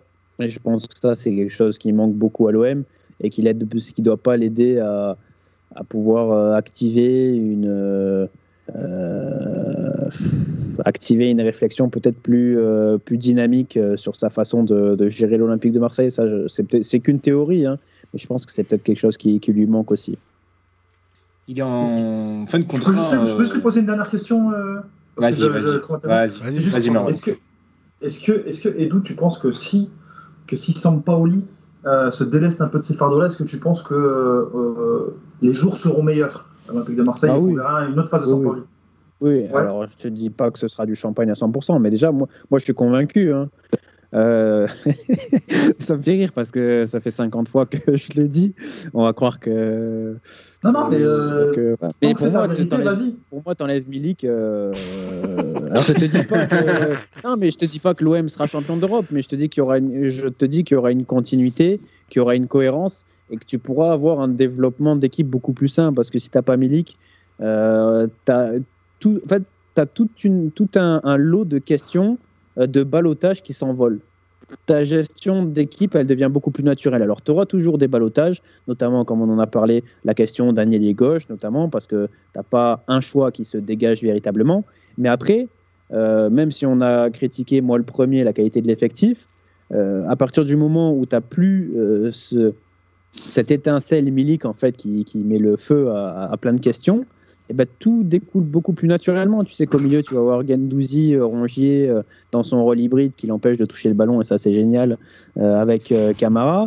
Tu sais que tu vas retrouver Under à droite tranquillement. Tu sais que Payet, il va avoir sa liberté en tant que faux neuf, parce que même quand il joue numéro 10, c'est une zone qui est beaucoup plus compliquée pour lui, parce que c'est une zone où il y a beaucoup plus d'intensité, où il y a un marquage beaucoup plus proche. Et du coup, à 35 ans, ben, il vaut mieux avoir plus d'espace et plus de temps. Et tu sais qu'à gauche, eh ben, tu vas pouvoir opter soit ben, pour un profil comme Bamba Dieng, pour avoir quelqu'un qui va attaquer la surface sans ballon, qui peut avoir la présence que n'a pas un faux neuf comme Payet, soit un profil de débordement de beaucoup, beaucoup plus percuteur avec ballon, comme peut l'être Conrad. Mais toutes ces questions, tous ces ballottages, tu peux même pas y penser parce que tu es encore à un stade où tu sais pas quel système tu vas mettre, tu ne sais pas quel va être. Exactement.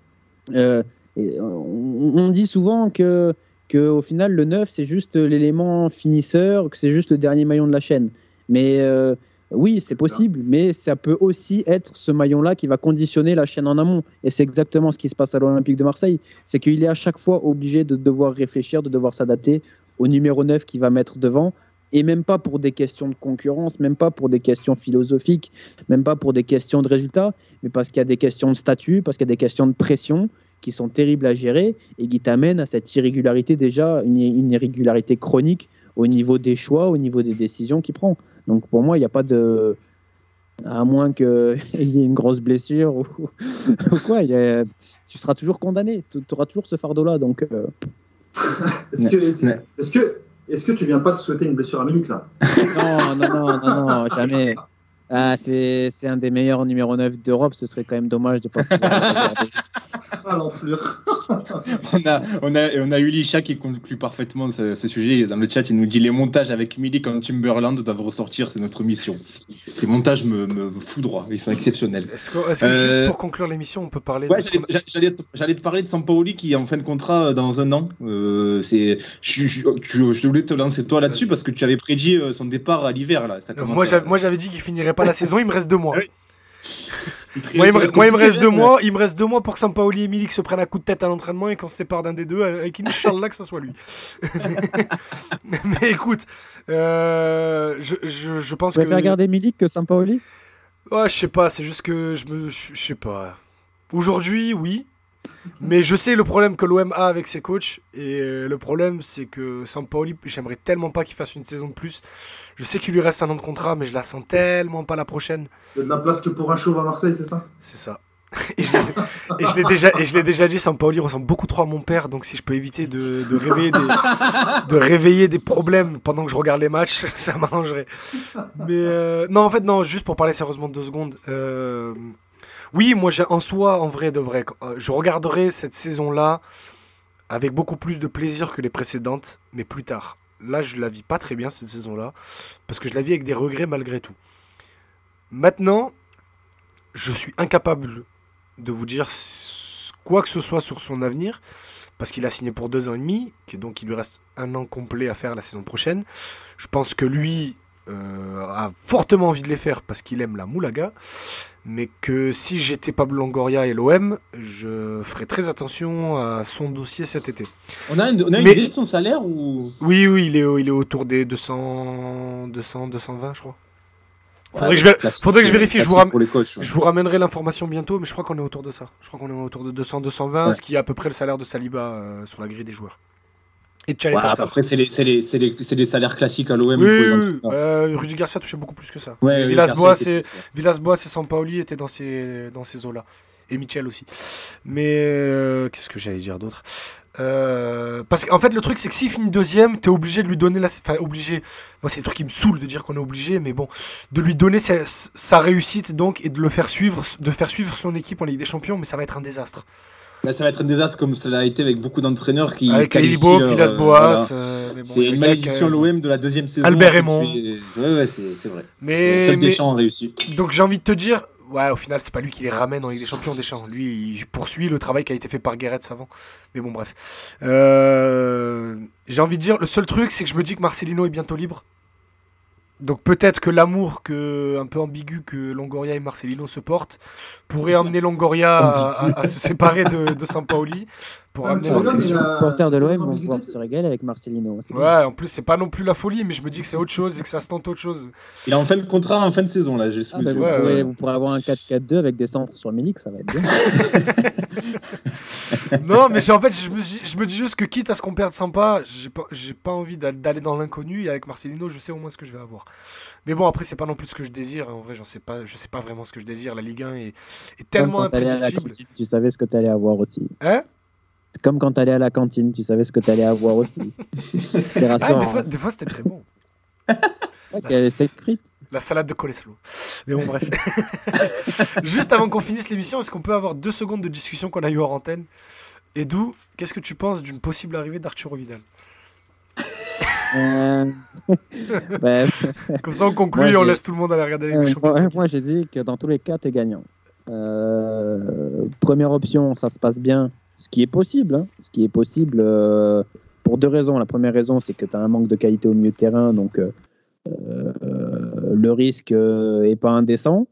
Euh, deuxième raison, pour moi, euh, justement, bah, ce qu'on- un peu ce qu'on demande à Gendouzi de faire, alors qu'il n'est pas censé le faire, mais euh, il y a une utilisation de Vidal qui est pour moi encore pertinente, même en 2022 c'est euh, sa projection sans ballon dans la surface, qui manque euh, pour moi à l'OM quand on regarde les milieux de terrain. Donc ça, c'est sur le plan euh, footballistique. Et après, dans le cas évidemment où ça ne marche pas, bah, tu sais que tu as quand même bien rigolé et ça, c'est quand même pas mal. Eh, c'est, c'est, euh, c'est, euh, ça, a, ça a été dans, dans les discussions, en tout cas. hein, c'est... Mais oui, en plus, il faut que ça arrive. En vrai, il faut que ça arrive. Enfin, ce serait tellement drôle.